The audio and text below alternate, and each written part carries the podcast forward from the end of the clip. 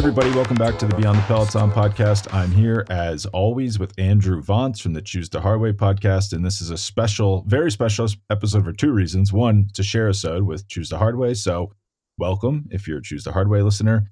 And two, we have Patrick Broe. He's also known as Lanterne Rouge, probably I, I would say the most dominant, at least dominant grassroots cycling media personality online. Um, we can get into if you consider yourself to be like the paper of record at this point for for English language cycling media. I think you might be, but this is a huge get for us. It's great to have you, Patrick. Tell us where are you? you we see you're very sunny. We're very jealous. We had a good chat the other day, Spencer, and I, I thought, you know, why not go on the podcast because, yeah, we talked about some pretty interesting stuff, and we can talk about cycling or media business. But yeah, I'm in I'm on the Gold Coast. That's why it's very, very, very bright behind my shoulder. like there's no blockout blinds in Australia like in Europe or I'm not sure in America or, or Canada if there is. So 4:30 a.m. you better be getting up in summer because that's when the sun blows through your your window. Um, so if I start sweating a little bit, um, just know that I've I've closed all the windows up for the the mic quality. So um, I'm putting in the hard yards for this pod. Well, thanks. It's that's that's sacrifice that Andrew's gonna respect and respond to. I, I definitely know that. Yeah, absolutely. We're going to make you sweat. We want to see you cry. We want to have laughter. Also, before we kick off, if uh, you're tuning into this on Beyond the Peloton, you probably heard me on there bef- on here before. But if you're not familiar with my podcast, Choose the Hard Way is a podcast about how hard things build stronger humans. And I frequently have guests from the world of cycling, not always. I have people from the arts, uh, professional athletes from other disciplines, people from tech, business, venture capital, uh, the world of special operations. And some of the cycling guests I've had on in the past few months include uh, Chris Waugh, who was the is the chief innovation officer at Sutter Health, and famously rode his bike into me uh, to try to wreck me in a cyclocross race back in 2013. I've also had Dr. Kevin Sprouse, the team doctor for EF Education First EasyPost. And I'm going to be having Alexey Vermeulen and his creative collaborator, Avery, in early 2023. Many other guests coming on. And I'm a former Strava executive and journalist, and my byline has appeared in Rolling Stone, the Los Angeles Times, and probably every cycling publication you might have read in the United States and many in Europe. And uh, Patrick, really excited to chat with you today. Have so many questions for you. I'm very curious about some of the things I've seen pop off on Twitter, both related to pro cycling and to what you and Spencer do. Awesome. Can't wait to get into it. And well, I think we should start probably by talking about microphones. So, don't you, Spencer? yeah. So you were right before we recorded. Patrick, he's in Australia right now, but you live in Andorra. Uh, I guess as your main residence. If t- let me know if legally you can't yeah. say that, but for tax purposes. Um, no, no, that's good. Yeah. Okay. Andorra is my All is right. my main is my fiscal fiscal domicile. Yeah.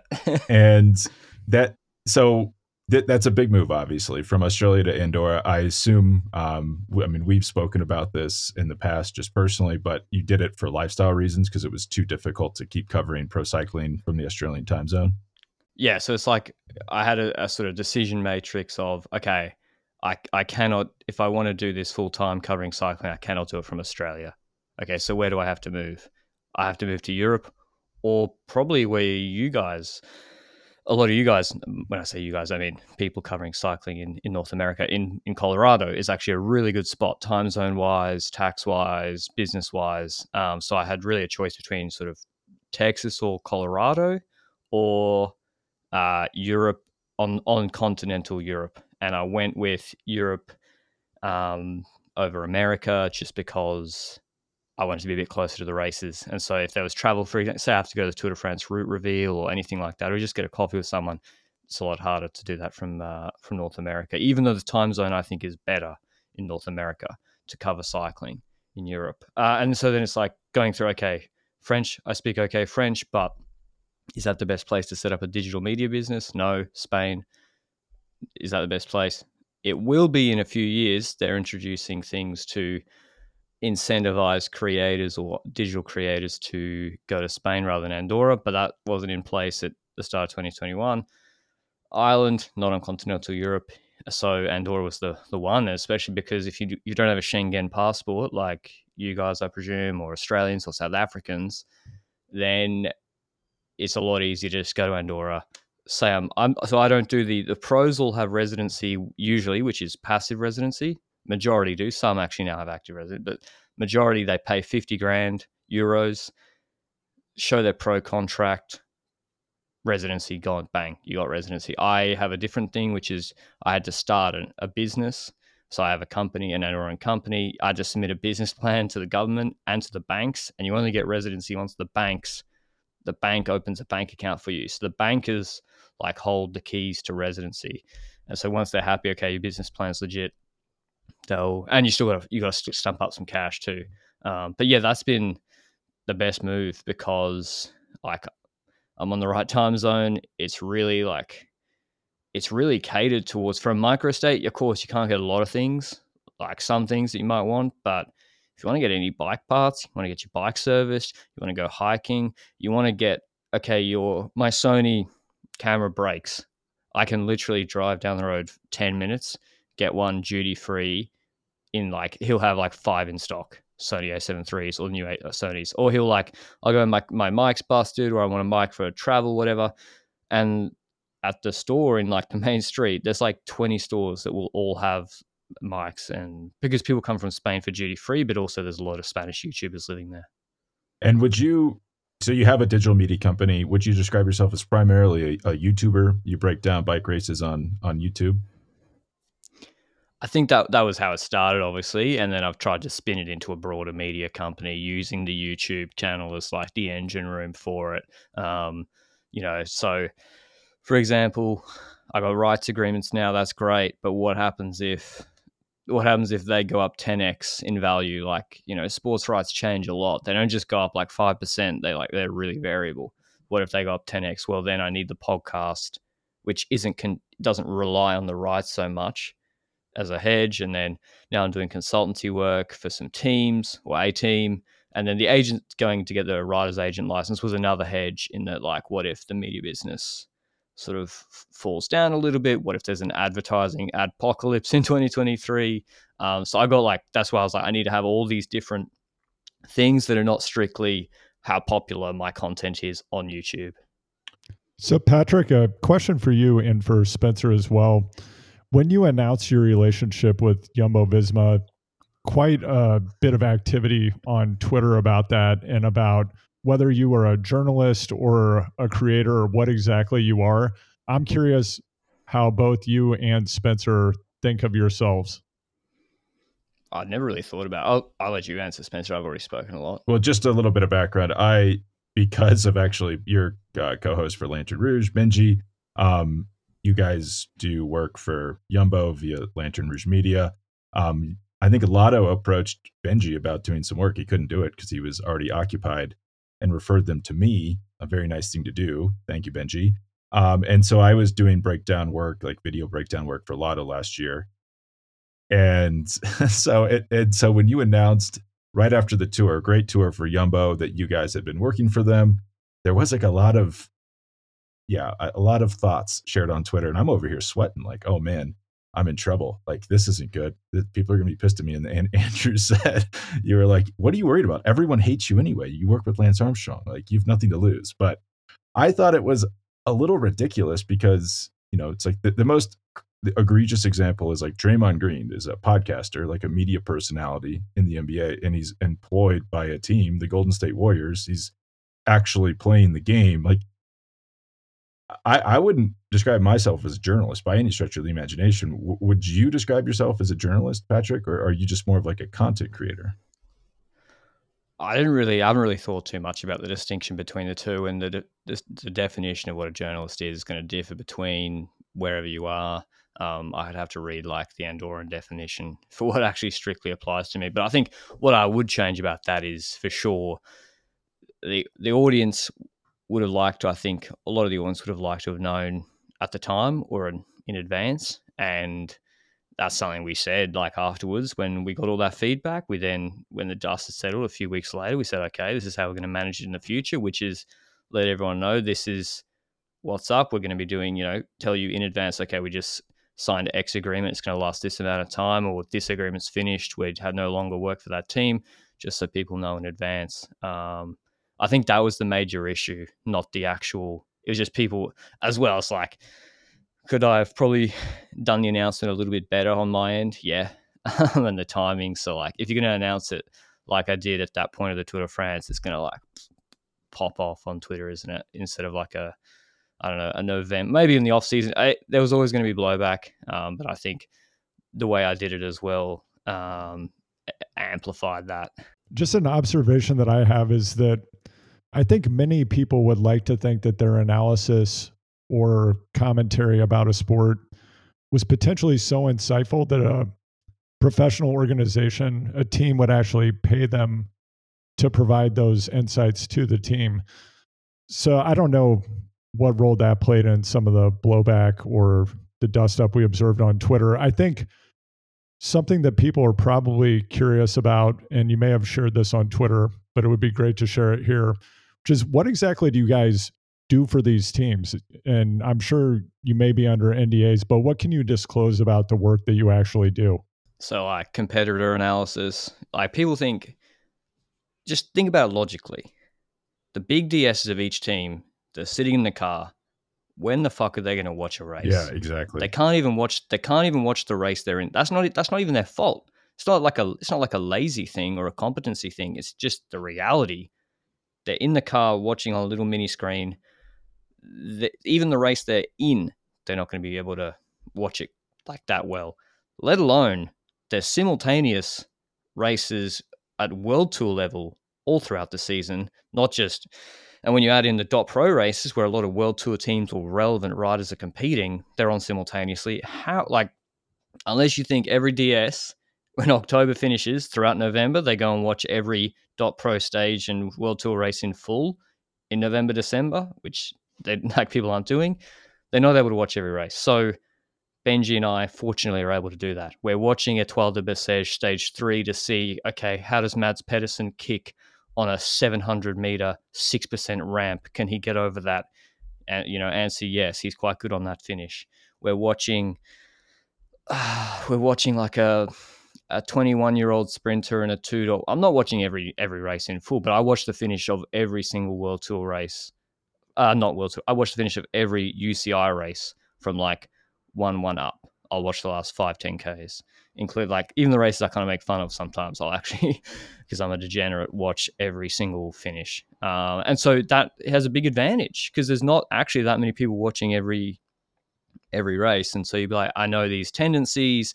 I know what he's good at. This climb's too hard for him. So you can build up like competitor profiles of specific riders that teams are going against. And also like I can build up videos of every single attack a rider has done in their entire career and have that like, on video and be like, okay, this is what's going to happen in the first like three minutes before he attacks.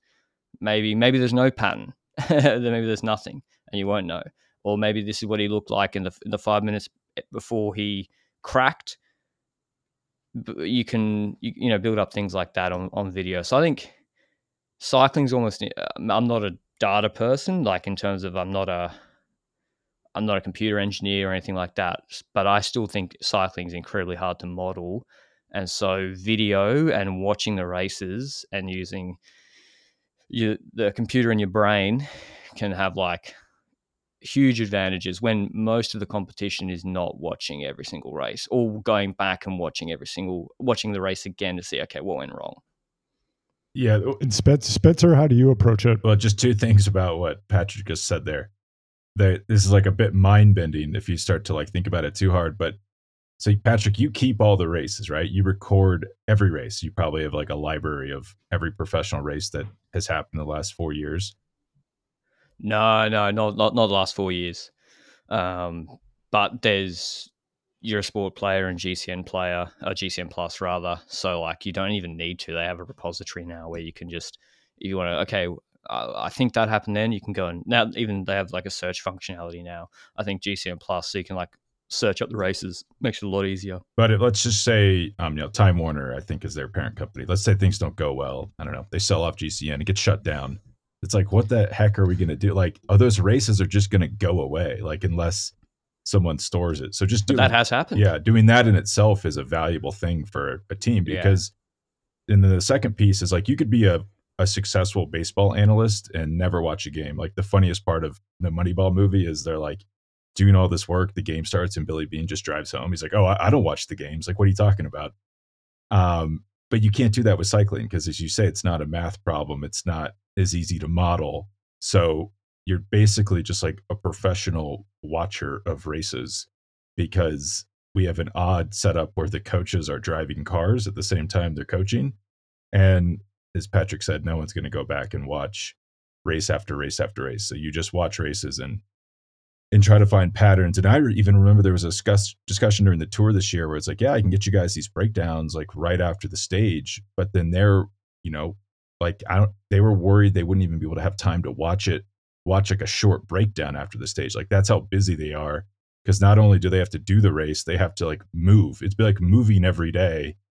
You're so nomadic you don't really have time to ever sit down and think about bigger trends during a race as it's happening And I think the so I presume you talk about uh, sprint analysis for Yeah. Lotto, if I have to guess, because you know Lotto is sprint focused team.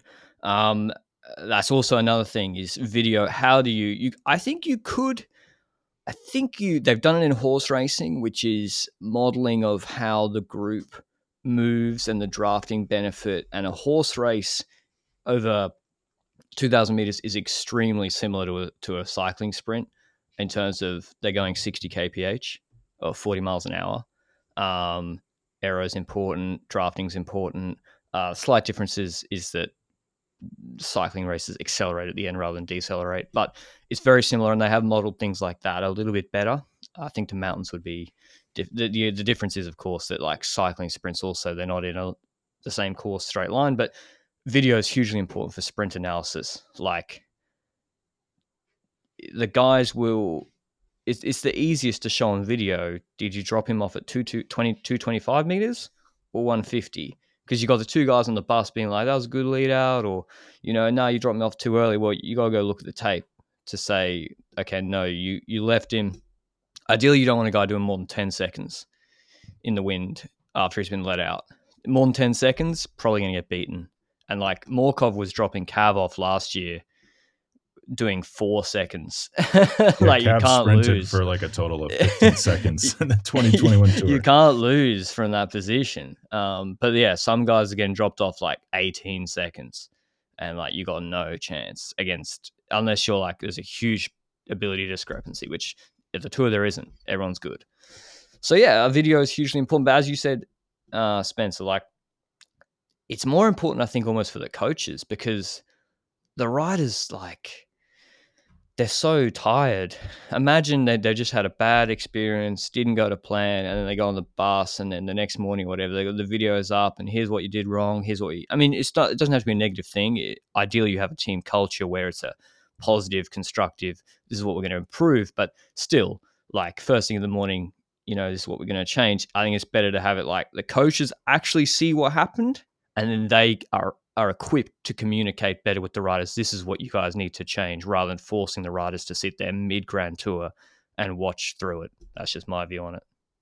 Patrick, follow up question. You mentioned how difficult it is to model what might potentially happen in a bike race, which means that it's difficult to have pattern recognition. Yet, I think what you just described is a great example of a pattern you have recognized, which is hey, if you can put your sprinter in the position where they're only in the wind for four seconds, they're going to have to do less work. They're in a better position to accelerate more rapidly and to win the race prior to you and people like you and Spencer getting involved, were those types of facts eh, eh, were they understood and were they being leveraged as precisely as they perhaps are now, or is this a new innovation? I think the key is what you said just at the end of that question, which is were they leveraged precisely? And I think no, but always, of course, for 30 years since the traditional sprint train was set up, you know, three decades ago, they knew drop sprinter off late, sprinter will win. Like it's not like they understood the, of course, but did they know, okay, 10 seconds is like a tipping point where uh, if he has, does do more than 10 seconds, you got real problems. And seven seconds, he has like X percentage chance of winning or a much higher percentage chance of winning. No, like I don't think that's well understood. Um, I think I think all the teams are trying to get their sprinter let out as close to the line as possible, but there's no like goal, and especially when meters are irrelevant because, as I said, like there's curves, uphill, downhill, so like again, teams teams are smart. Like they got they do have experienced DS. They're not like, oh, it's a it's a false slide uphill finish, so we can still drop him off at 175 meters. They know you got to drop him off closer, but it's like, okay, but you got to calculate the time it will take because the speed will be like maybe 52 kph. You know, the time you need to tr- actually drop him off. Where will 10 seconds be? Okay, it's going to be at 110 meters, so that's our goal. Yeah, you only and know the you- time after it's too late. So yeah, you have to try to figure that exactly. Out. That's just, but that's guesswork. Yeah, you're yeah. just guessing, like, and it's hard, especially because climbing you can guess. We, like, we're really, really accurate on the predictions of the, especially on the steeper the climb and the longer the better for like accuracy. But yeah, sprinting is you're, you're really guessing. Are you guys situated within the team within the context of a full stack high performance team, or is what you're doing complementary to what the team is doing? Internally from a data analysis of performance data point of view? Um, oh, like I, I'm not like logged into their to the team's TrainingPeaks or anything like that. I don't, I don't have like access in that way. Um, it's more, it's tough. It's sort of yes and no. I think this year was more of a trial, and then the next couple of years, I think it'll be integrated a little bit more. Um, but yeah, I'm not like no, I'm not working like full time for for Yumbo. Um, and we, we didn't work full time for them this year either. It's more like, okay, there's this specific race. What's your thoughts on this? And we kind of did more than was expected, I think, in terms of what we provided. So it's more the case that you are are providing an input that the team then chooses what to do with yep. versus like I've had the opportunity to work with the high performance team for World Rugby and some professional sports organizations in the United States. And typically that's going to have perhaps psychologists who specialize in skill acquisition, people who specialize in biomechanics, skill transfer. And then you're going to have a strength and conditioning coach and then an actual position coach working with specific players. And then there also is going to be somebody looking at data um, from video capture and replay. So, but in this instance, it sounds like it's not as aggregate or there's not as coordinated of an approach yet within professional cycling. I think that's right. But the essence of what you said is correct. Like we provide an input, advice as consultants. This is what we think about race strategy. This is what we think the competitors will do. This is what we think you should do. They can take the advice, take it on board, do it or not. Like, for example, people thought we knew exactly what Yumbo would do every stage like if you listen to the podcast throughout the tour, that you couldn't couldn't be further from the truth. Like I thought, you know, they maybe do X, they do this, and there's reasons for that. Like I'm, we're not embedded in the team, so there could be a myriad of reasons why they would be like, "Thanks for your advice, but for the X Y Z reason, actually, it's better to do this." Or, for example, I like I thought they were going to lead out Wout on the Champs Elysees, and then I was like, "Where's Wout in the sprint?" And they were doing the victory. I had no idea they're going to do the victory victory dance and not compete for the sprint. Um, on stage 21 but yeah it's it's like provide advice on this thing and then of course yeah there's like the trainer um as well like the performance guys who are really really good like like actually maybe this guy's like you know not feeling so good today. I don't i don't know. I don't really i don't see that data. I'm not I, as i said i'm not looking at like their physiological stuff unless i need to sort of post race and that's new in itself. I mean yumbo's like the best team as far as front office, back room stuff, I think. Um, but you know, think even you know, I don't know, seven years ago, like teams would not have coaches, or you, you would just provide your own coach. Like if you're on a professional team, you hire an outside coach. That's been brought in house mainly because it's you know easier to control naughtiness when it comes to doping if you're doing it in house. But also, like, I don't want to throw anyone under the bus here, but like Vaughters used to coach the riders himself. Like he he would have like six riders that he was like personally coaching, on EF. Like that's insane to me. The man is like you should be coached by like a doctor or like a professional, someone who is only doing that. Um, I think the results were rather mixed with Jonathan's personal coaching of team riders, but you know we're like just now entering even the dark ages in cycling, but also I think you'd be surprised in like the NFL, especially how bad some of the the inter intra team training is. Like the Cincinnati Bengals don't have a training facility that's indoors because it's just cheaper not to have it.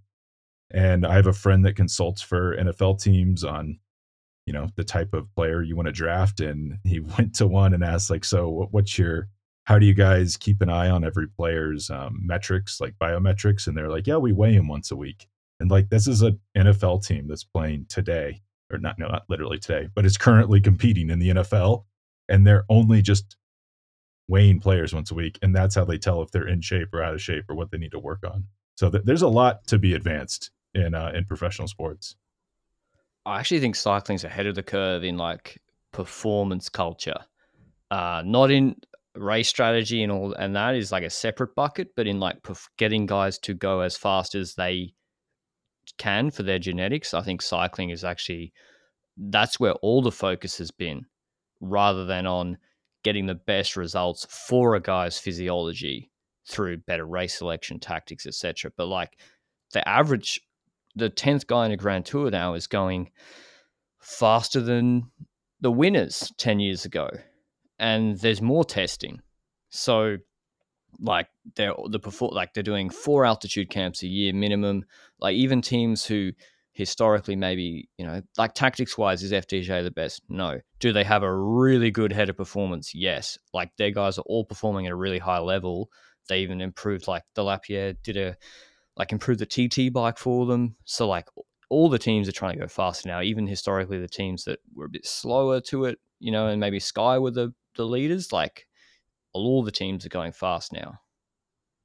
Yeah, and in professional cycling, we've been gathering data on athletes from a from a power point of view, which provides a more granular level of understanding of the athlete's performance, of course, than heart rate alone since the early 90s. So cycling has been one of the most data driven sports from an individual athlete point of view for almost three decades now. And from a team point of view, it sounds like a data driven strategic team performance is a relatively new thing. And there's a lot of opportunity for improvement in that regard. Yeah, I think it's still it's still really tough to predict what the top guys will do on a mountaintop finish in their A target because there's such few data points. Like how often before the tour, like how often did Enric Mas do a 45 minute climb to altitude in good condition where he's motivated to go full gas with good pacing in a race? It's maybe like once. And so he might have improved a lot. It's really hard to accurately guess what everyone will do. Like, I thought Remco would go super fast in the Vuelta. Like, I thought he would, but there was a range. Um, like for sure, I thought there is zero chance he gets dropped in the first week. Zero chance. But I, I didn't know he'd take 90 seconds on stage six. I was like, what the fuck? Like him and Jay Vine went super fast. Um, so even you know that was really surprising. I thought Pico Jano would be group sprint, but then two guys just really perform at a super high level above what I thought. Um, and so like it is still tough to predict. Yeah, and think about your Craig Lewis profile. Fantastic, by the way, for Outside Magazine in 2006. Thank you. Um, and it was all just about, you know, it's like he's the next Lance because his power to weight numbers are at a certain level. And like that's been the obsession in cycling for over a decade now that, you know, it's just like, as Patrick's saying, bleed everything out of someone's genetics because you have to hit, you know, 6.2 watts per kilos for 50 minutes to be competitive and then what's been neglected is the basic strategic structure on, how to actually race to maximize that fitness and you know and gain an edge in ways that aren't just training and physiology.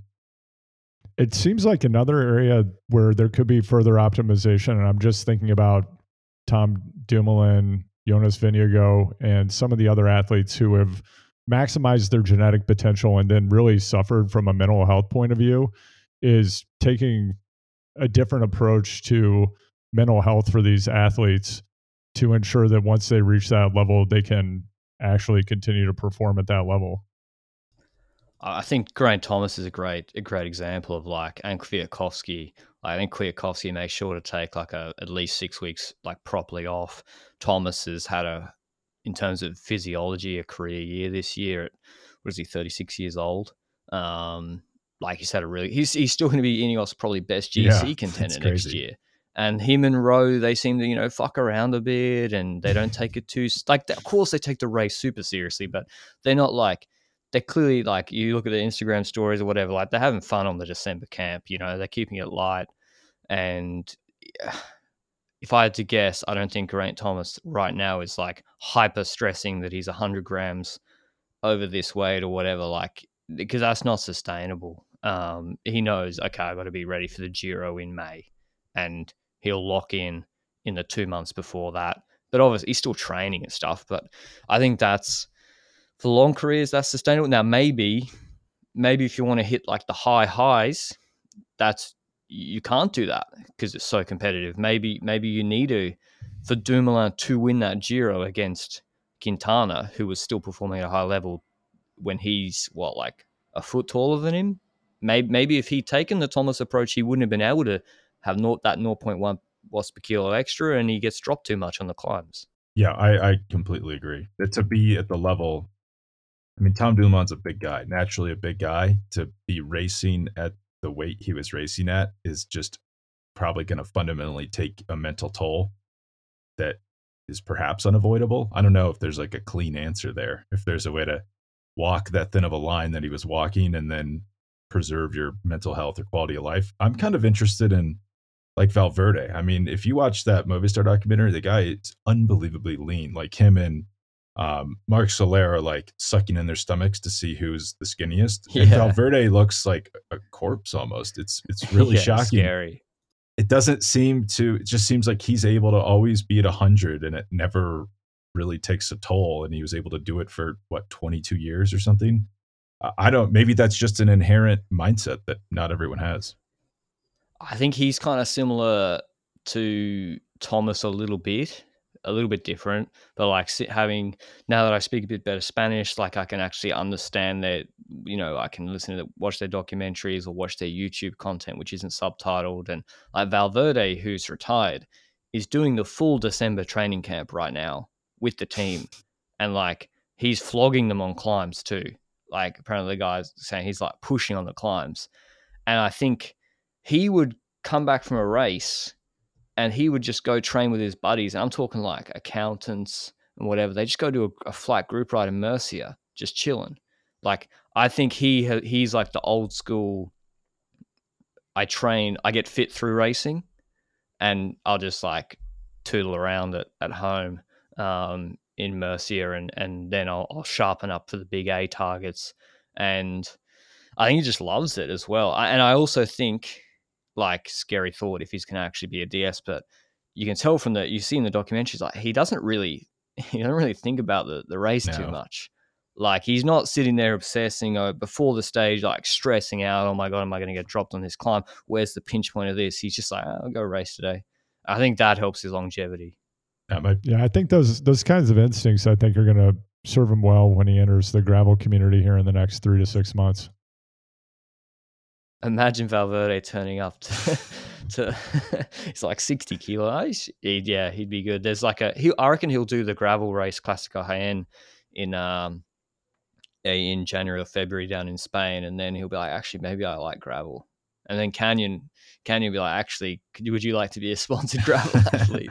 Man, we can only dream. And then uh this is who we're that's our competition at the BWR ride, Andrew, when we go do that in the fall. Yeah, he'll like it'll be him, it'll be Sagan, probably Remco. I'm going to go ahead and make I, I like hot takes. I'll I'll make one. Uh, I'll make a prediction right now. I think Valverde gravel world champion 2023. It's possible. Sagan's actually realistic. I reckon they might actually. When when is that? What month is it in? September, If- right? post post Tour de France. Yeah, I reckon there's actually a high chance Specialized. Like, do you want to do that? that would be oh, that would be awesome. And I think now that you say that, Patrick, about his training, that remo- like when I was just coming up, you know, as like a low, low, low, low level professional, um, it was yeah, you train to get in race and you like do you just kind of do a lot of group rides in your, you know, in your training. And then maybe 2012, 2013, the Sky model of every training effort needs to be a simulation of a race, or Yeah. you should never turn a pedal if it's not relevant to this training plan. And everyone started training by themselves, and group rides kind of hit a low point, you know, and, and that's probably effective, but it's not good for your longevity or your mental health at all. Like if you want to be have a long career at a high level, that's probably not the best way to do it. Guys are trying to ride like they're training in races now. They're literally like, oh, I don't want to go above this because my threshold Yeah. X. It's like, even though they know they're not going to get dropped, they're trying to like, and even if like it it puts them in a way worse position. Um, so like a lot of the young guys are just super obsessed with the power numbers to the point where in races they're like race like if you're doing a full gas mountaintop finish, of course you shouldn't just like launch it from the base and blow yourself up. But like you might within that high adrenaline, high stimulus where you've peaked for it environment, you, the 20 minute best you might have done before is completely irrelevant. Like you you might exceed that. Um so yeah, and often like guys, oh, this guy's doing so much power, psych themselves out. Like I think yeah, the the power numbers are a little bit. Of course, when you have a race plan, okay, penultimate climb, want guys to go on the front, do 5.5, between 5.4, 5.6, that's different. But yeah, uh, the power stuff almost gets overrated a little bit over like actual race dynamics. Yeah, I, I totally agree. Andrew and I ask each other questions on this podcast from time to time, and I'm very excited to have a new voice here. I'd love to lob a few at you if you're ready to take them. Go for it. All right, and I'm I'm not a journalist. Andrew is a journalist, so mine are easy softballs. Um, so why why is it this is something we've discussed on and off the air a lot? Why is Remco Evenepoel not going to the Tour de France in 2023? Like, what's going on here? That's the Giro seems like a step back to the Vuelta, in my opinion. If you're world champion, you've got to be at the Tour. That's my that's my unwritten rule about the sport. yeah. Like at some point, you've just got to step up to the plate and do this. He's not that much younger than Pogacar. I don't really buy this. He needs to develop line of thinking. What do you, what's your answer here? What do you think? I think there's a few reasons that they are that are flawed. First of all, is what you said is that they think, okay, slowly, slowly, you know, Vuelta, then Giro, then we'll step up to the Tour de France, which is like I'm not even sure that is a thing. Like people say, like say that's a thing, Yeah. but like Pogacar went Vuelta Tour, even though he wanted to go to the Giro in 2020, and the team made him do the Tour, and he wouldn't, and then he would never have won the Tour in 2020.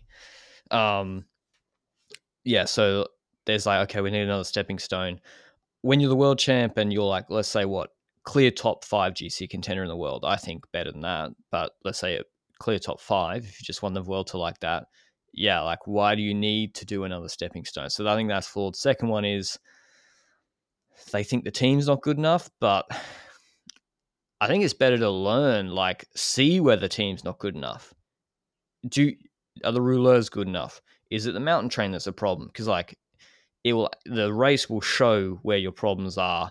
And I think if you win a soft Giro or it might not tell you that information of what extra rider you need. And then thirdly is impossible to know, but could be attendance money at the Giro. Like he lives in Valencia, he's moved there. There's the Volta Valenciana around his house, like a five day race in start of February.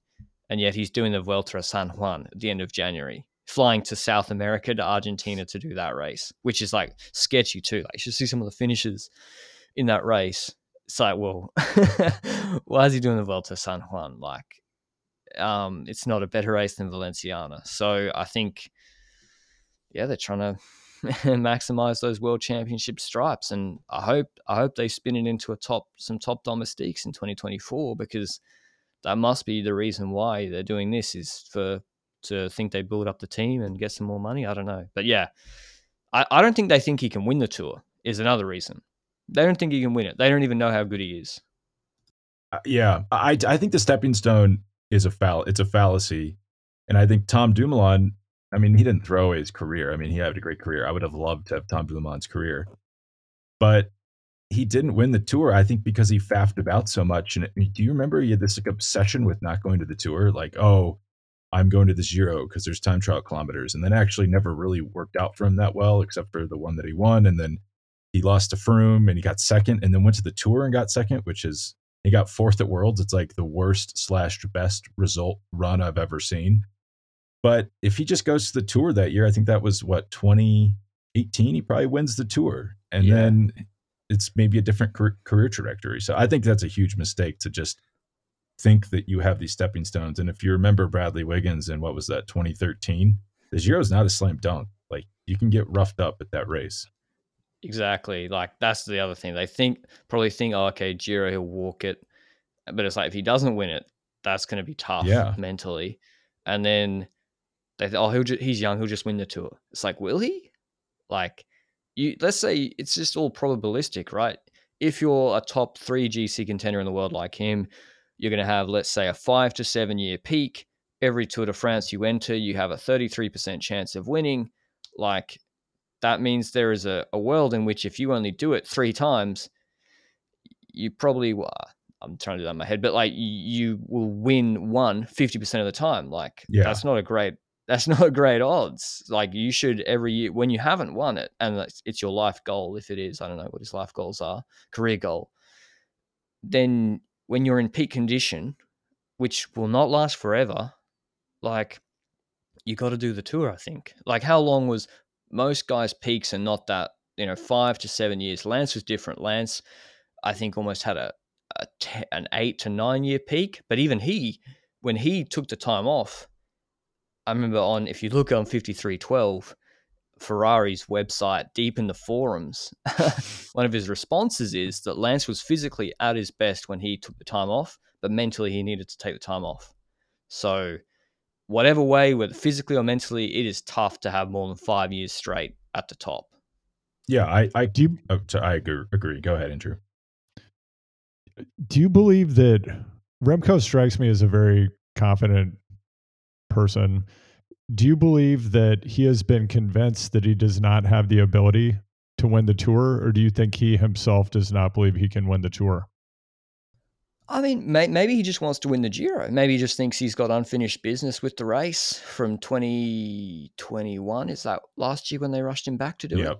Um, it's kind of funny how, like, on the one hand, they've rushed him back to do the Giro after the horrific accident, and then a year later, we're meant to believe, oh, it's like a slowly, slowly, like career progress thing. Like, seems very two ends of the spectrum. Uh, no, I think he.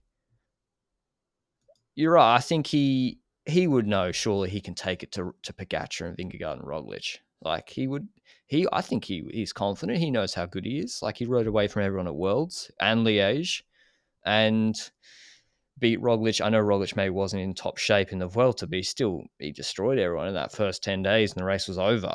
Um, even when he crashed. So I think he knows like he knows numbers too. Like Remco also, like he knows power numbers and What's peculiar he knows what he did in the Vuelta in Norway. He can compare that. And I'm not, he doesn't think, oh, I'm just going to go ruin them in the Tour de France. But I think he knows he'd be competitive. And uh, who knows, maybe, maybe Ayuso in 2024 is like way better than all these guys. Maybe Cian Uijtdebroeks in 2025 is way better than everyone. And maybe Jorgen Nordhagen in 2026 and 7 is way better than everybody.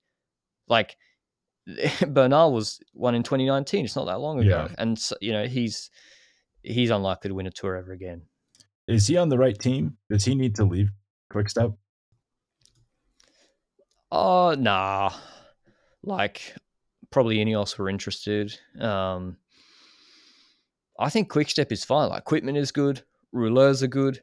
Alaphilippe is a really good versatile domestique. Like as we saw on the Vuelta before he crashed out yeah, and Hertzin, I, I think Quickstep, I think the team itself is fine. The equipment's good, and they generally they're really good at probably managing tricky stages too because of all the sprint experience. They'll like their directors will know, okay, this is a pinch point. This go this way around the roundabout, not this way. They'll be really like well above average in that. So I think Quickstep's fine. Um, is he getting underpaid? Yes. Like Lefevere, I think wrote an article literally almost boasting about that two weeks ago, saying, "Yeah, if Remco left Quickstep, he'd be the highest paid rider in cycling." But he's here with me. like, I'm not sure you should write that, uh, but uh, yeah, I, I, think the team and is fine. I think it gives him uh, maybe Ineos it'd be a little bit more, but uh, it'd be a big change too. You mentioned Bernal. I had him on my list of questions. Why do you believe that he's never going to win the tour now? Oh, because he wasn't. He wasn't doing it even before the crash. Like you look at Tirreno Adriatico, uh, twenty one. Like he and Thomas tried to one two Pogacar and they just got they got ruined. I mean, okay, he's he might not have been in peak shape, of course, um, but his numbers pre-crash su- suggest that he wouldn't really be competitive with Pogacar and Vingegaard in the mountains. And so if he's not competitive in the mountains, and then we add it in a time trial, then it's it's really really unlikely. He, his strength is like really tricky technical finishes. He's really good in the bunch for such a small guy. Crosswinds he's good. Wet weather is really good. Cold conditions he's good. High altitude, like re- like in uh, so that'll set, suggest Giro. Yeah, he could so be like a five time so, Giro winner if yeah. he wanted to. So he could beat Remco in the Giro. Remco could slap him four stages in a row 30 seconds 30 seconds 30 seconds on sort of medium to medium difficulty mountaintop finishes but then there could be like one brutal stage you know cold freezing and you see what Simon Yates they could just collapse like you don't know how you and Bernal I don't think collapses in those situations and what you're saying like you said the uh, you didn't say this verbatim, but you said it like the risk is the ones you don't see. It's like the youth coming up. When Bernal's winning in 2019, they're looking around saying, "Wow, who can stop us?" I like Neal Rogers tweets every time someone wins, "This guy's going to win for the next ten years." it never happens, but no one knew who Tadej Pogacar was. Maybe if you watched the Tour California that year, you, you knew who he was, but no one was paying attention. And then he's an order of magnitude better than Bernal. And then, yeah, as you're saying, is Juan Ayuso just going to be a step above everyone? And if you don't strike while the iron hot is hot, you might never win again yeah, like you, you don't know, like because teams now are not doing some sort of like plan where they okay, you're only going to do your first tour at 24, and then you're only going to be leader at 27, like maybe was the case in 2000. It's like teams know, okay, the kid can do in training seven watts per kilo for 20 minutes. He's good in race. He's going to the tour. That's what UAE did with Pogacar in 2020. Um, like Aru was supposed to be the leader, but they're like, we better take Pog because he's he is so good.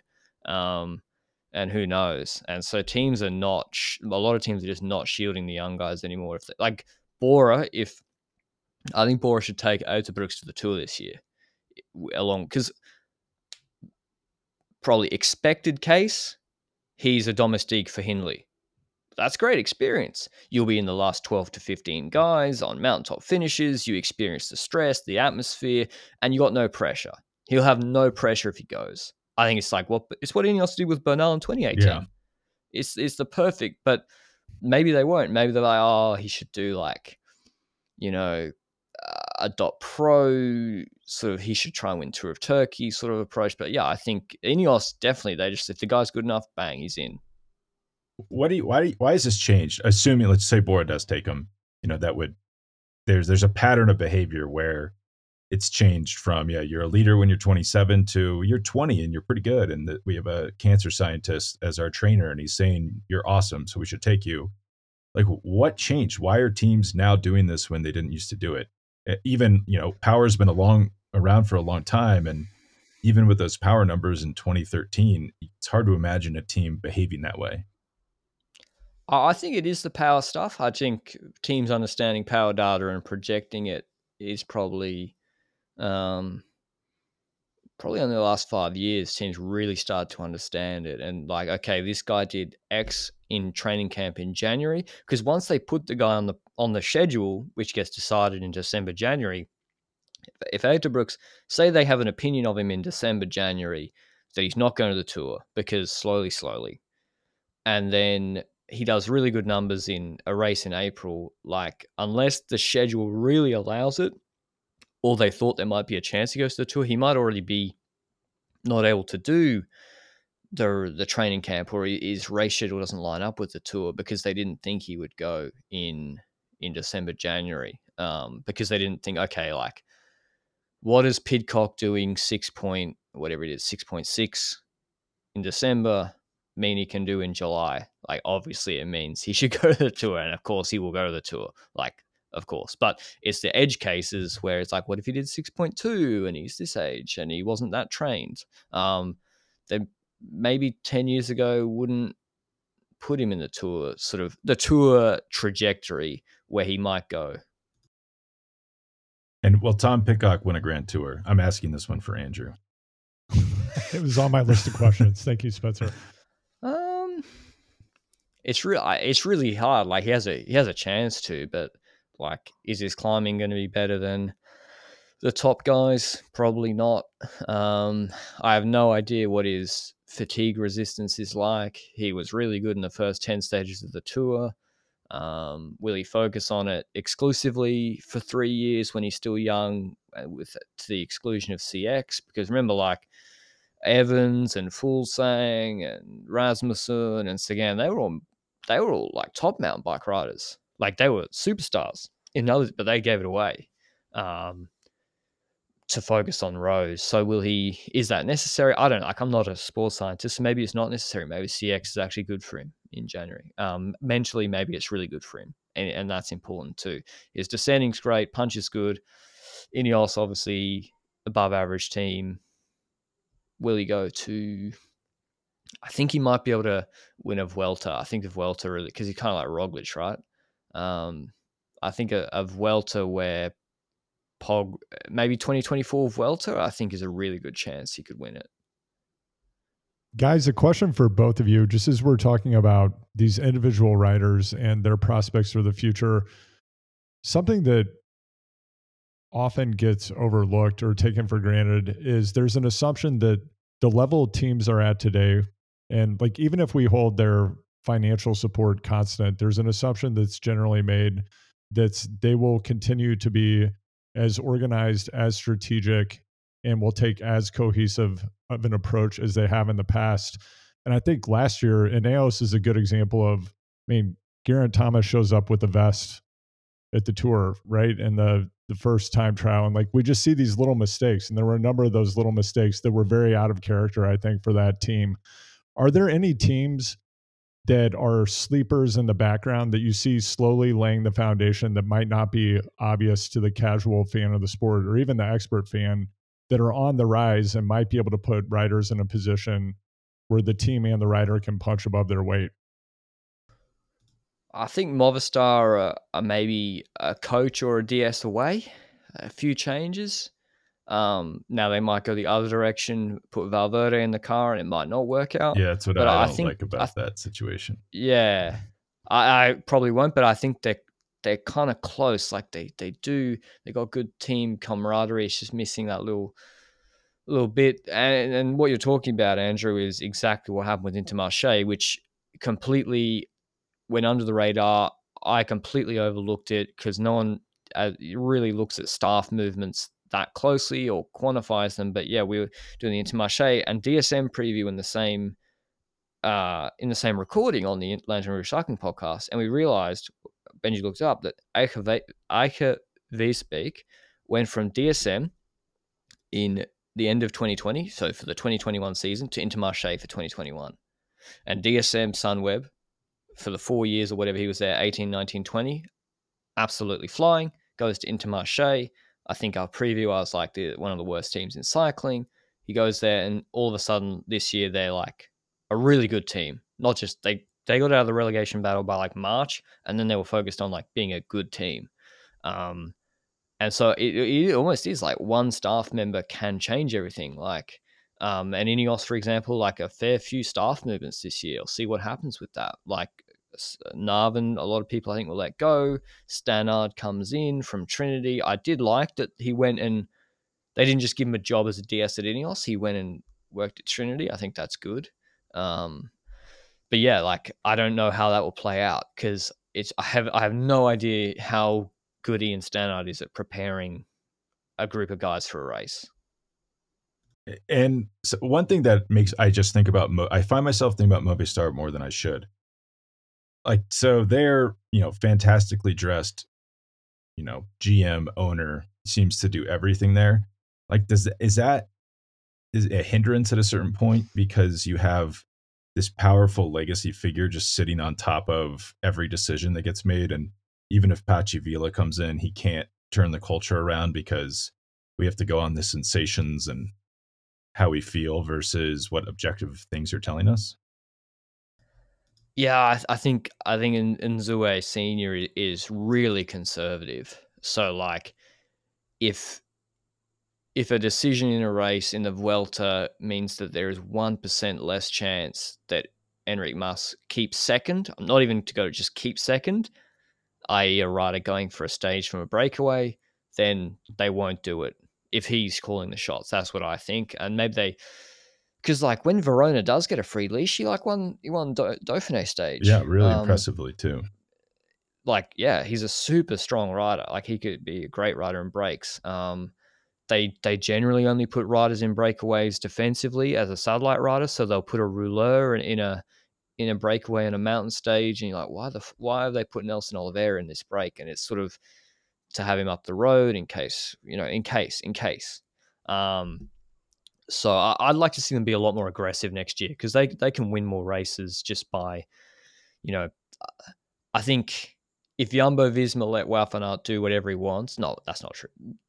Ride for his own ambitions in the Tour de France for green whilst going for yellow, then really, if your rider's sort of sitting comfortably in third on GC, the other riders within reason should have some free reign to target breakaways and stages. Otherwise, because if you don't, and you don't have a sprinter, how, how are you going to win any races throughout the year? Like you're not going to win very many races. Slightly important.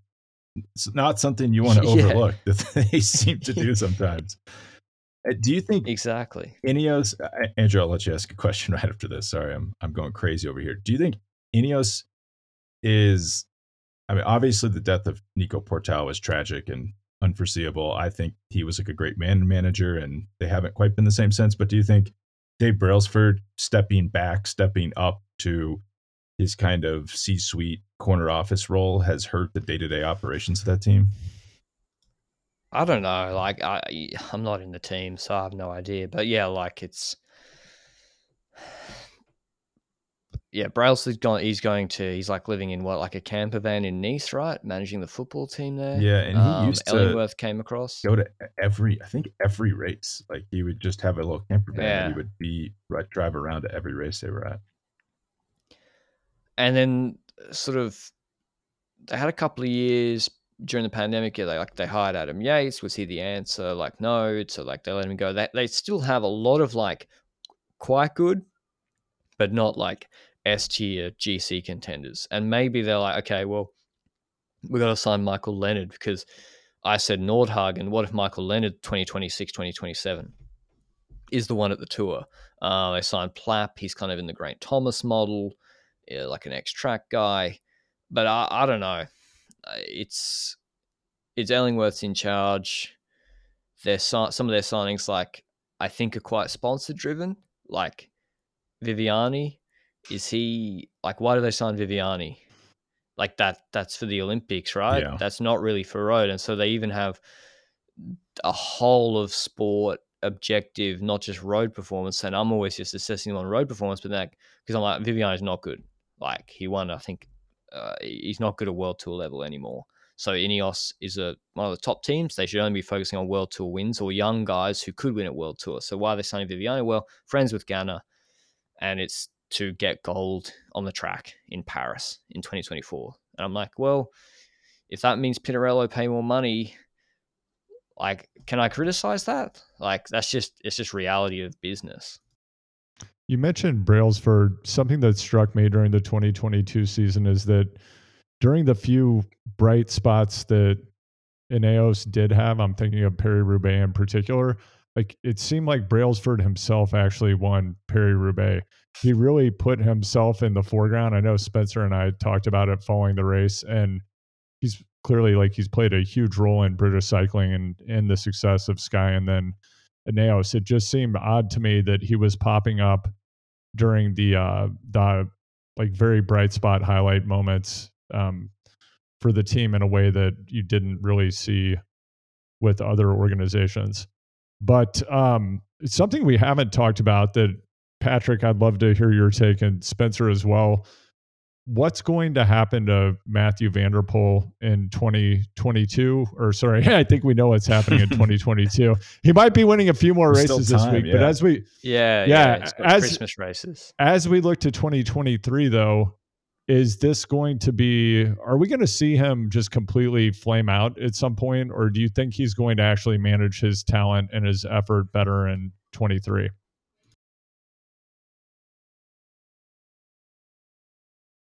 I think they've brought in some really good support for him with Søren Kragh and um, Quinten Herman, so that's a big plus. Um, I, I don't know. Like, it's kind of crazy this year how he did what classic Milan San Remo Classics Giro Tour. Um, and I, I don't know what happened, but in the Giro, I think as well, like, there's no shame in leaving after the first rest day if you've achieved your objective. And if it's if staying is going to stuff up the rest of your season, then and, and you know you need to go to the tour for sponsors and whatever, then what ended up happening was he didn't leave the Giro, and then he had to leave the tour on stage eleven, um, which wasn't a great outcome for them probably. So I don't know. It's a lot of weight on him. Maybe then Quinten Hermans they think can take some weight off in certain races. Maybe he doesn't have to do some of the other races.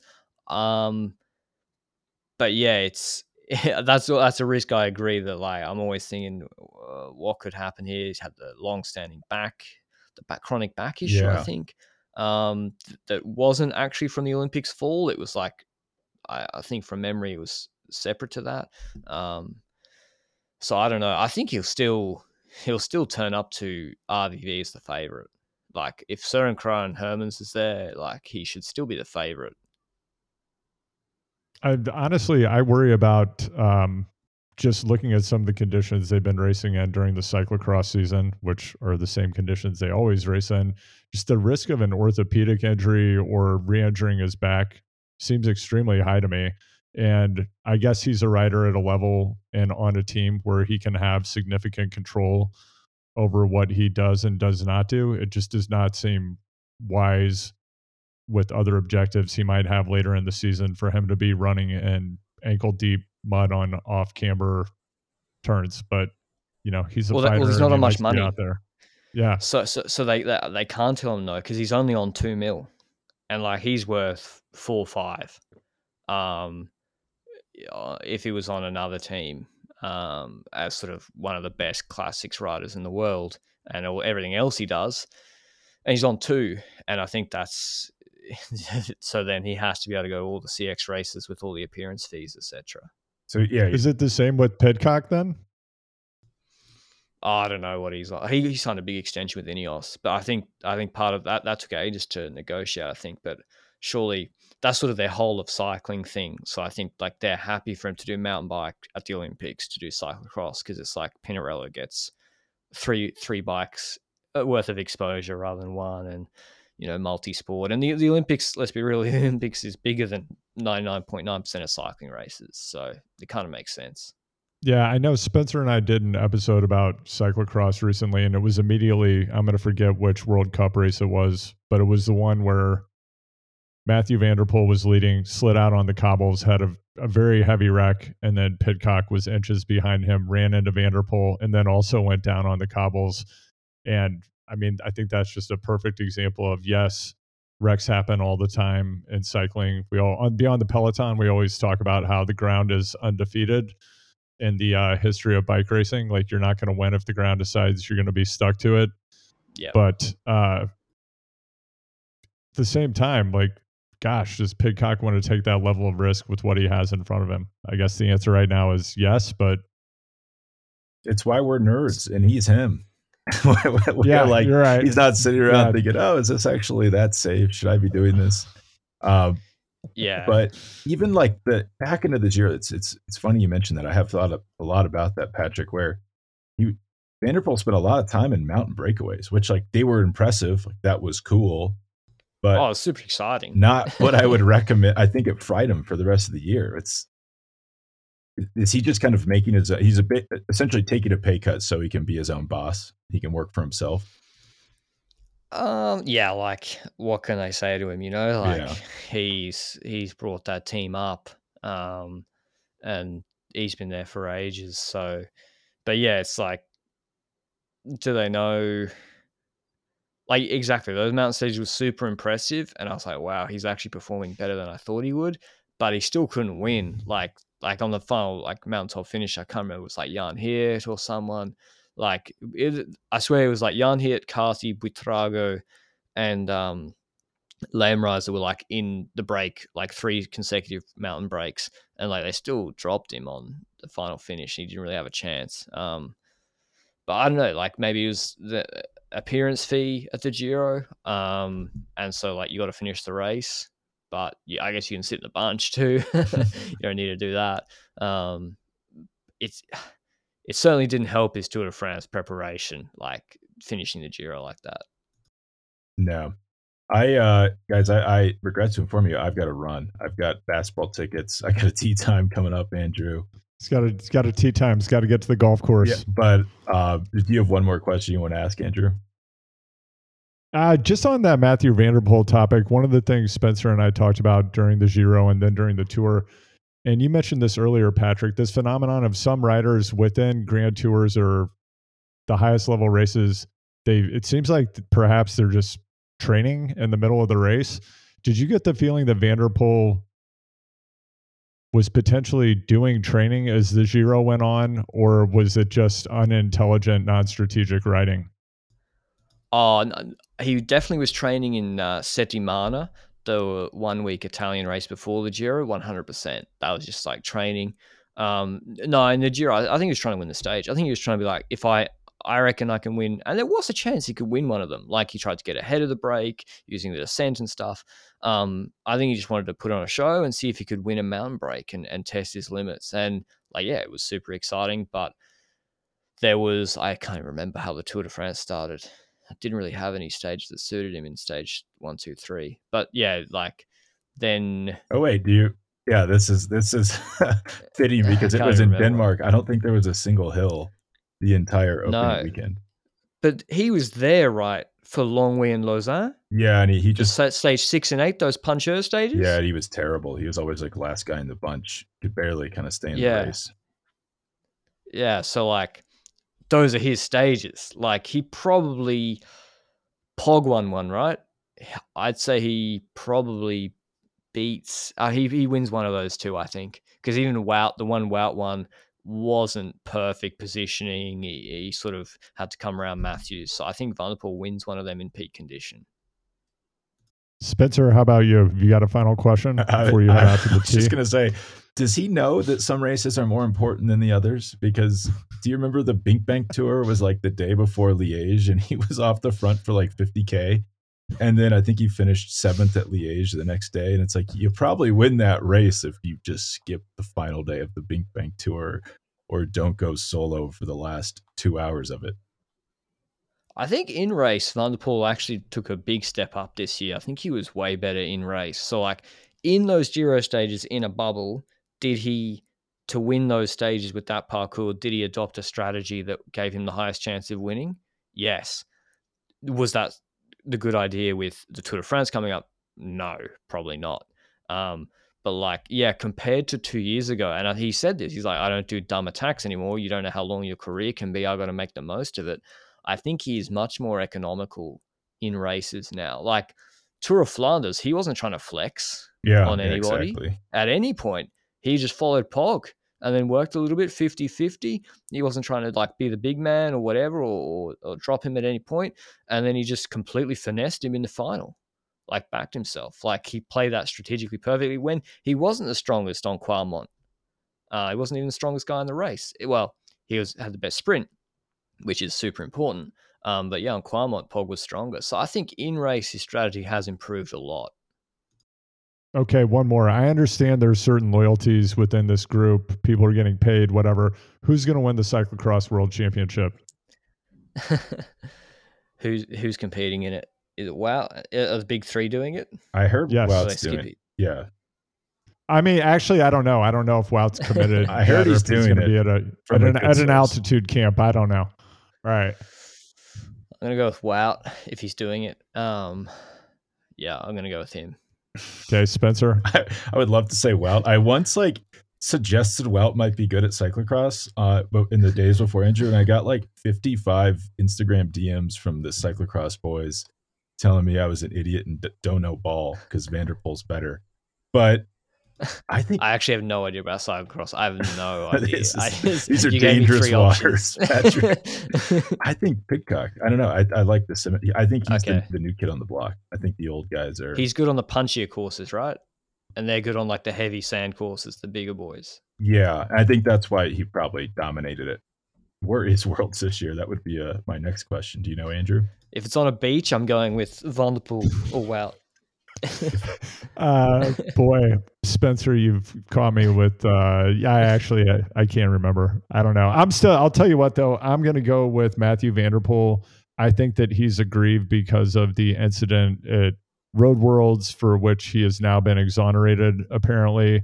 And I think he wants the rainbow stripes the most out of those three athletes, even though they're all, you know, if they're all game riders. They all are fighters. They all want to win worlds. But I think it means the most to van der Poel, and I think he will fight the hardest for it, unless he crashes on the cobbles again or injures his lower back, which is totally possible. Then I have one more question. One more. Who, who's going to win the tour in 2023? Tour in 2023. I w- if Ayuso was doing it, that would be my hot take. but he's doing the Holy Vuelta. smokes, that is a hot take. But he, he's doing the Vuelta, so I can't even say it. But I think, he, yeah, he would be lethal. Um, my like super hot take is Enric Mas because I'm also like a bit of a Movistar. Like I really like the teams that aren't perfect. Um, like Mas is, it's never been a better time for him. Um, no high altitude, no TT, but I still have to go with with Vingegaard. Yeah, I think Vingegaard will win. Um, Roglic, the recovery, like I don't know what, what what's happening with him, but yeah, I'm going with Jonas just because I think there are some.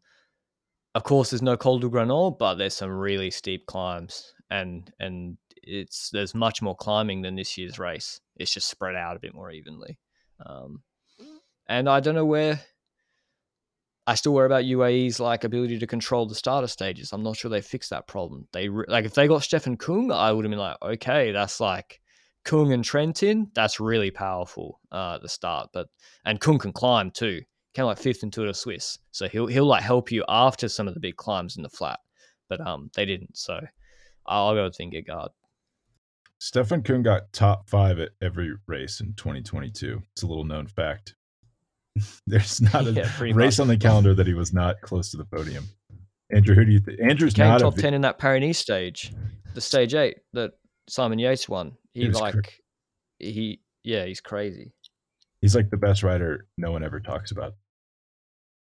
Andrew, you don't believe in Jonas. Do you? Do you think he's? g- You you actually said hot take one time that he was never even going to race the tour again. Yeah, I don't believe he'll race the tour this year. Okay, that's a big hot. That's a hot take. That take is molten lava. I yeah, that's an interesting. Actually, that's an interesting perspective. That Jonas is the favorite for 2023. Now you kind of have me doubting my Pogacar. Pog will be the favorite, I think, in the betting markets. yeah favorite amongst. Do you think? no, yeah, you reckon? P- Pog will be the favorite for sure. Um, Yeah. I just meant internally our favorites in our heart. Yeah, the, yeah. the most important place in professional cycling. Um, It's impossible to know. Like one of them might crash in Paris Yeah, that's- and then it's- exactly. it's just you know it, it's really impossible because like you know better. Like you see Jonas on Jonas on Solaison in Dauphiné, you're like, okay, well he's not crashing. Dauphiné, he's tuned up, he's looking good. Then you know how good the guy's going. Pog at Slovenia, kind of it's harder to tell, but yeah, like who knows? Like so much can happen in six, seven months. I know that's the boring, the boring opinion, but yeah, like so much can happen. it's do you, also sub question to that question. Um, I I got into a mini argument with Benji saying, you know, his theory is that if Pog doesn't win the tour every season, a season is a disappointment if he does not win the Tour de France. You know, he could win Flanders, Lombardia, World Championships, three stages of the tour. Like, do you think it's tour or bust, tour overall or bust for Pog in 2023? I think for Ineos, Jumbo, and and UAE, yeah, every year you spend that much money on a team, that's the goal.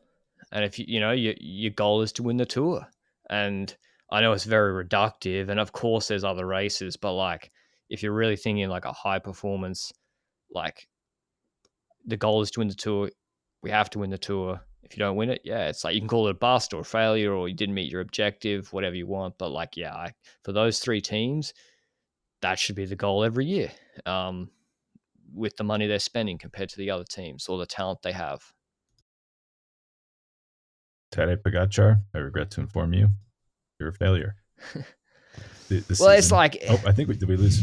Oh, we, Patrick's here. I thought we well, lost. Well, it's like maybe maybe they also did everything right to put themselves in the best position that year. You know, did Ineos could Ineos have done any better this year in the tour? Probably yes. not. No, yes, no, no, no. That was as good as it, that was an amazing ride from Geraint Thomas. Alpe d'Huez stage with Le Pidcock and Thomas third, like it's pretty good.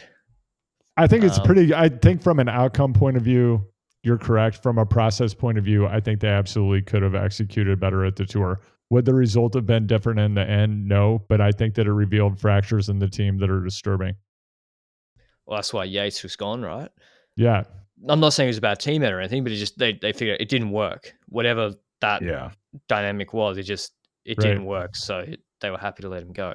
But Carapaz's third place the year before papered over similar problems. You know, that didn't work. You had Thomas. That was much worse. Yeah.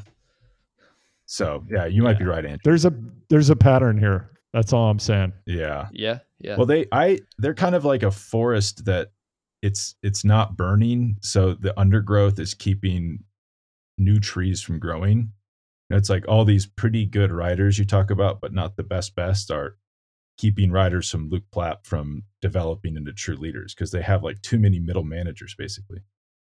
They used to call it the Death Star. I think we're maybe one step away from seeing a rap video come out of their team camp. I think that they might join some of these other that teams that are dropping rap videos. Dark to think about. Damn.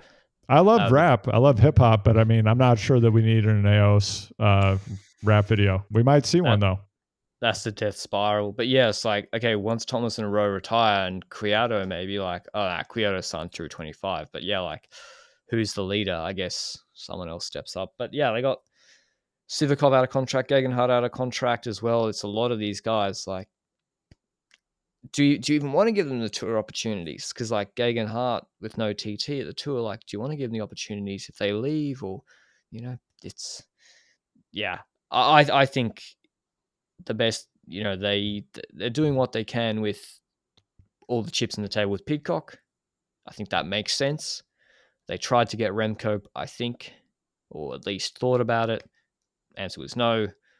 Um, so I don't really see what they could have done too differently this off season. Um, I, I think them letting Carapaz and um, what's that scene from Moneyball when Jonah Hill's in the car park? Like, I think it's a good thing Johnny Damon yeah. books. Like I think I think that was a good thing not to to match their salaries, Carapaz and Yates, because they're not they're not winning the tour for you.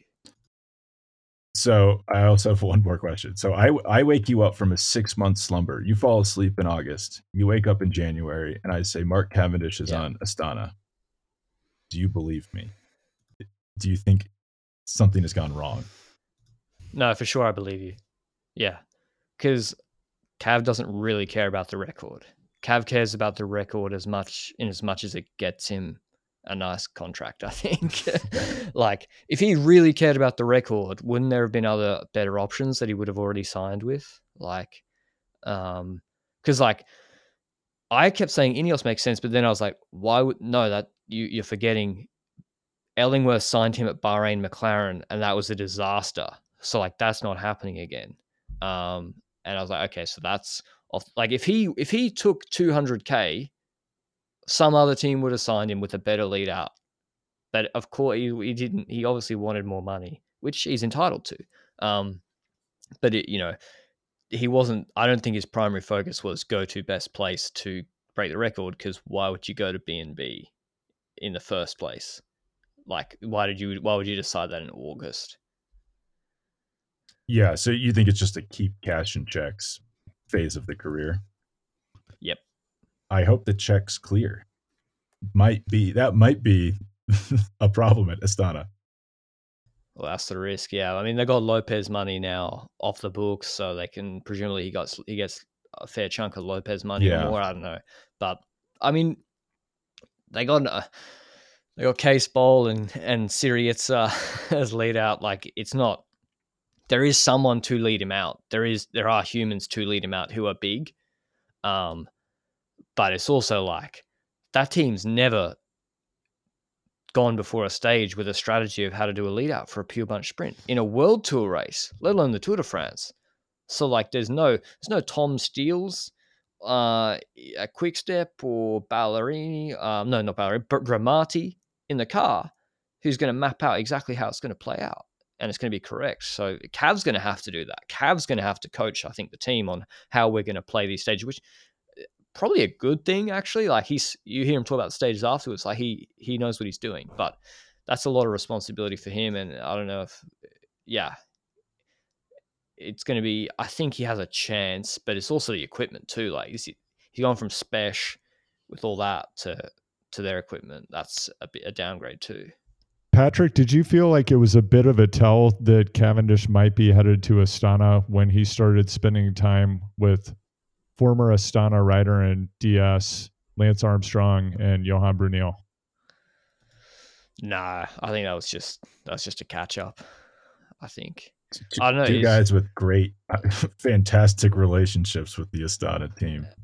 I think that was just a catch up. I do. I, I didn't I didn't even thought of that. Um, that that was pre Lopez. So unless like Vino had some like plan that he knew they were going to fire Lopez, and that would open up Cav, and he started talks with Cav before firing Lopez. So he only fired Lopez when he knew Cav might come. Maybe, maybe it was like all that happening.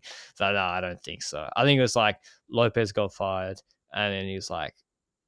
BNB folded because BNB might not have folded at that point either, so Cav might not have been available.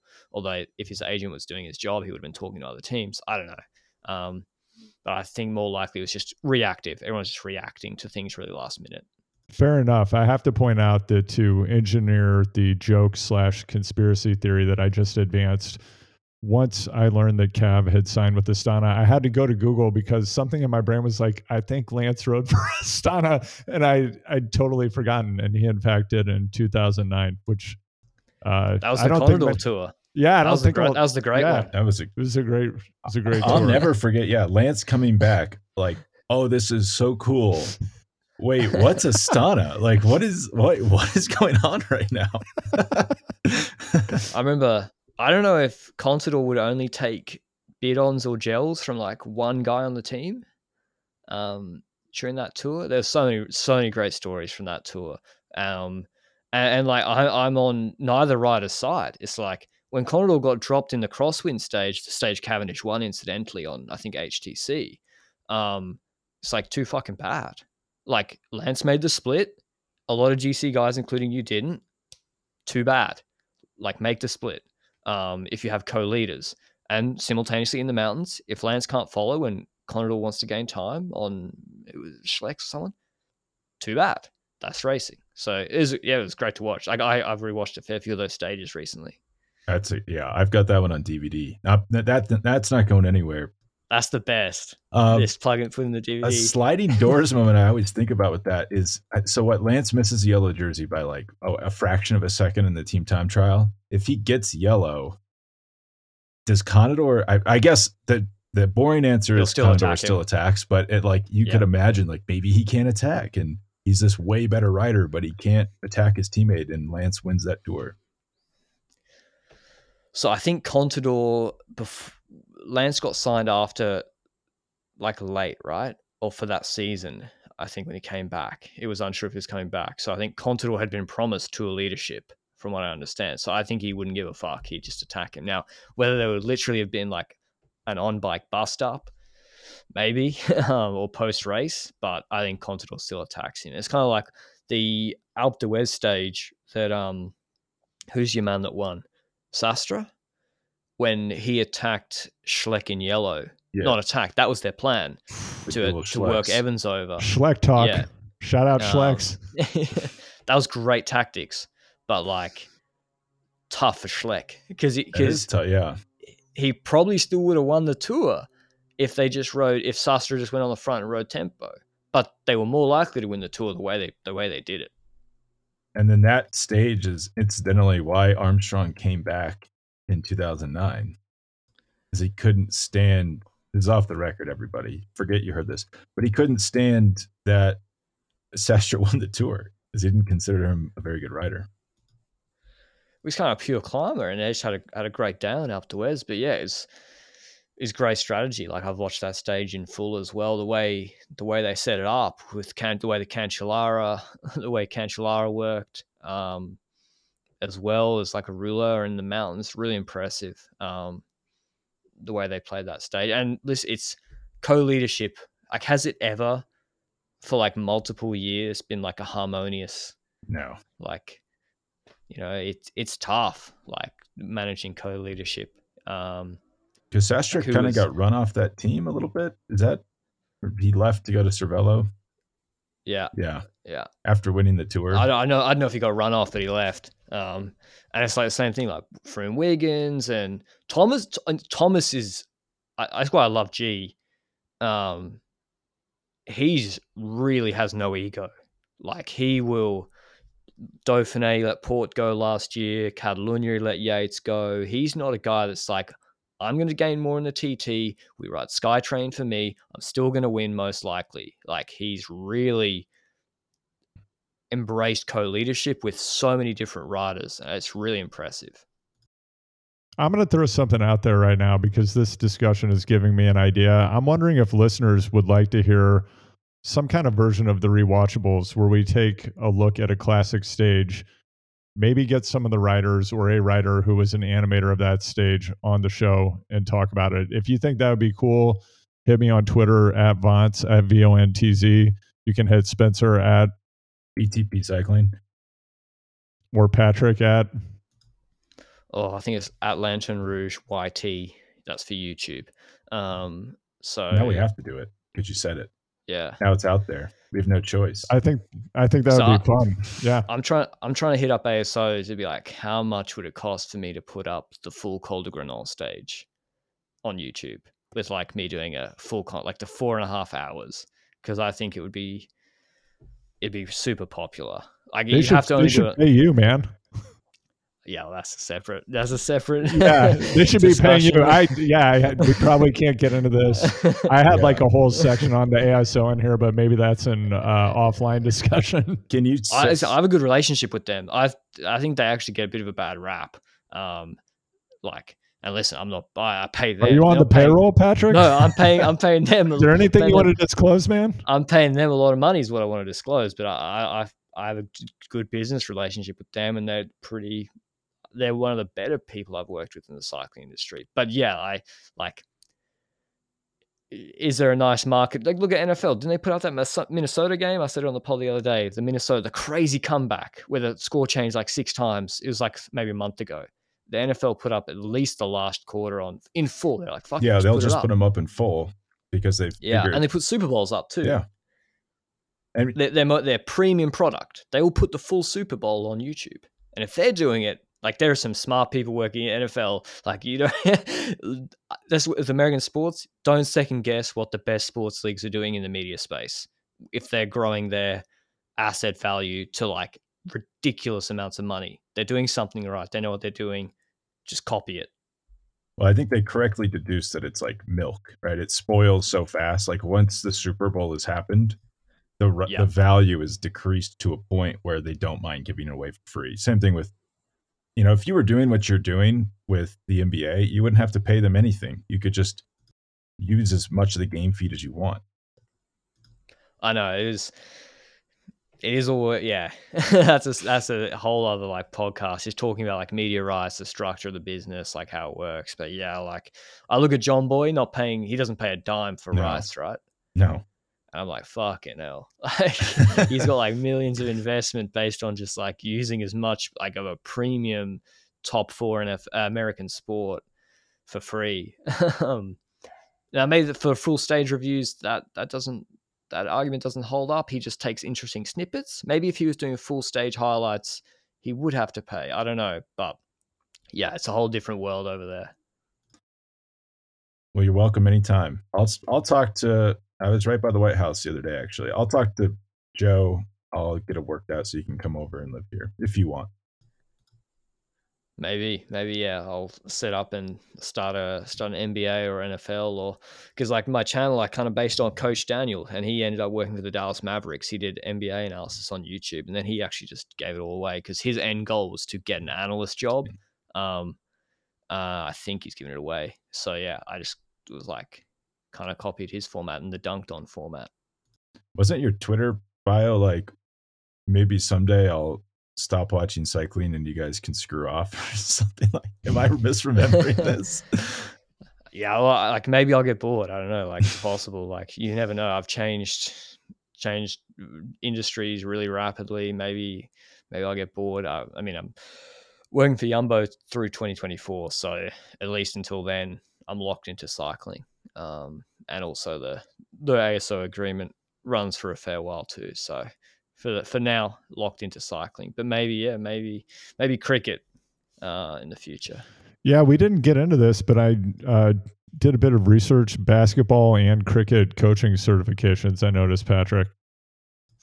Yeah, I was a I was a basketball and cricket coach for like throughout the entirety of university for like six years, five six years, um, and even coaching some like decent cricket teams too. Um, so cricket is also like cycling in that it's kind of if you don't understand, if you didn't grow up with it, it's kind of impervious, um, and it's can be pretty boring and it's really long. So a lot of similarities there. Um, and yeah, I, I, really enjoyed coaching. So that's why the Jumbo Visma work is kind of it's really nice to do that sort of work, actually working with a team in a high performance environment as opposed to always just sort of commenting on a race. It's it's nice to feel part of like a broader a broader team instead of like turning Jumbo Visma into a powerhouse and the best team today, would you like your boss, Richard Plugge, was just like a, a cycling media guy and he bought that team probably for not very much money. Like, would you ever think about just buying the B&B license no. and then Lanterne no. Rouge Media is the sponsor of the team? Too much admin, too much work. Like, I, yeah, I just, I don't have the I don't want to manage that many people, sponsorships. Like you're doing like a lot of his job is sales, right? Yeah.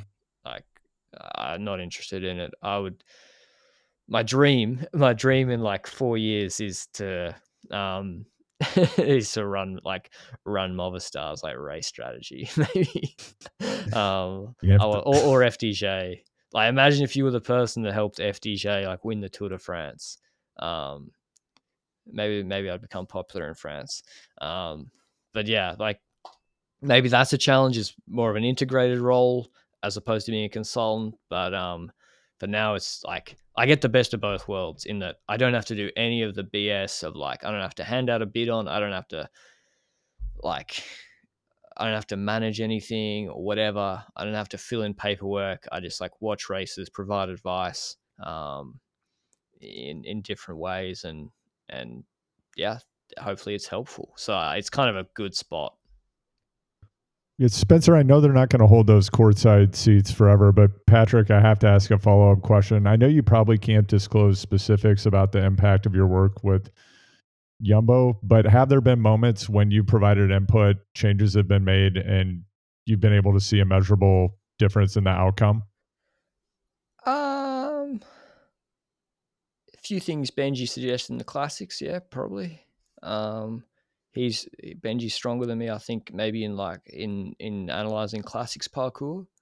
um, there are a few things, and in stage races, maybe a couple of. Th- it's hard because it's like it's a process, right? Like we're not, you're not deciding race strategy the day before, like the day before generally, or the day off for the tour. It's like it's months of preparation.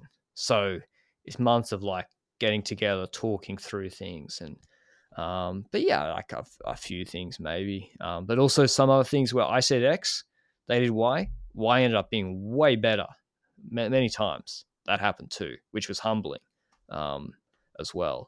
So yeah, there are a couple of things. Uh, I think, um, particularly in in sprints, but yeah, it's it's it's fun, but it's at the end of the day they they decide what what strategy they're going to do um, or how they're going to play it, who they're going to select, who they're going to sign. I just have my view on it, which I guess that's the benefit of like I've always on the podcast or whatever not been shy of saying my opinion, even if I don't have all the information. I try to say my opinion based on the available information, and um, I think that's been good because yeah, if you if you don't try to ever say anything critical or offend anyone, then in, in a team environment, that's not that's not helpful. If you if if you're a consultant and they're like, oh, how do we do? And you're like, oh, everyone, you know, good job today, unlucky. Like that's not helpful. Yeah. so you got to be a little bit critical. Okay, Patrick, I'd be remiss if I didn't ask if anyone in the Boulder amateur cycling community has attempted to engage you to provide analysis or direction for some of the events out at the Valmont Bike Park or any of the other uh, action that's happening at that level. Apart from Spencer, um, no, not, not too many people. Uh, no, I'm kidding. No, yeah, no, Patrick's no, no. doing a deep dive on the bus stop group ride tactics, so I'm like Yeah. better prepared in 2023. I'm, I'm excited about Perfect. the results. It's Awesome. funny because like amateurs are probably more likely to tell me I don't know what I'm talking about, um, or be like, "You you don't know, you don't understand this." Like, okay, um, but no, it's a lot of people hit me up on, on Instagram more like, "How can I go to World Tour? How can I get to World Tour?" A lot of young guys. I try to be helpful with that, which is like, you know, it depends on what country you're in, what, what your financial situation is, what languages you speak. It, it really there is no one format. Like if you speak fluent French and you got a Schengen passport, then you go to and you're young, you go to one of those amateur French teams, and if you perform, you will get picked up by a French World Tour team. Like they will pick you up. So that's easy. And then if you're in North America, or That's Australia, a lot easy. Well, no, easy, you know. No. compared to being in North Yeah. America or Australia. Like then you, it's a lot of tougher road. Yeah, no, I agree. Speak, yeah, you want to speak French, Schengen passport. I assume that's, you know, like Matteo Jorgensen. I would love. How did he up on, on Movistar? I assume he just spoke Spanish from a young age, or maybe he just jumped in that team Nah, and learned. Spanish. Not all the guys that are not Spanish speak Spanish that well on that team. Um, I think Matteo speaks he he speaks good Spanish now. Um, I, I don't know. I have to look through his results. I think he did well in l'Avenir, maybe. But the Movistar, for some reason, in 2020, someone decided to start signing six foot three people with Scandinavian names. Seriously, Norsgaard, Jorgensen, Hollmann, and Johan Jacobs. They're not all Scandinavian, but like they all just decided to sign all these same riders. It's like, but Matteo's really good. Um, I'm excited to see what he can do. This actually comes from your part of the world. Uh, Matt White. I don't know if he pioneered this. He's the first person I heard to talk about it, talk about it publicly. But they would build their teams. Bike Exchange would build their Grand Tour teams around the height of the domestiques. So the idea was you get a, a short Yates behind like four, six, three guys. Sounds simple, right? Because they're breaking more wind for you. But I didn't hear anyone ever mention this uh, before Matt White did. I know about that. I think we've seen sort of the the bike change with Nathan Van Hooydonck and Jonas in the, the Roubaix stage of the Tour de France. That sometimes you might want the guys to be the same size. Like, um, yeah. So I think, uh, yeah, high.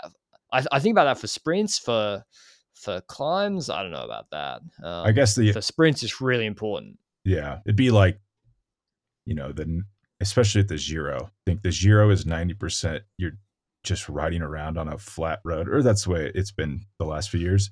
And then if you're not doing any, if you're just totally protected, then you're stronger on the climbs when the big boys have been dropped. Yeah, but like, yeah, I think that's kind of.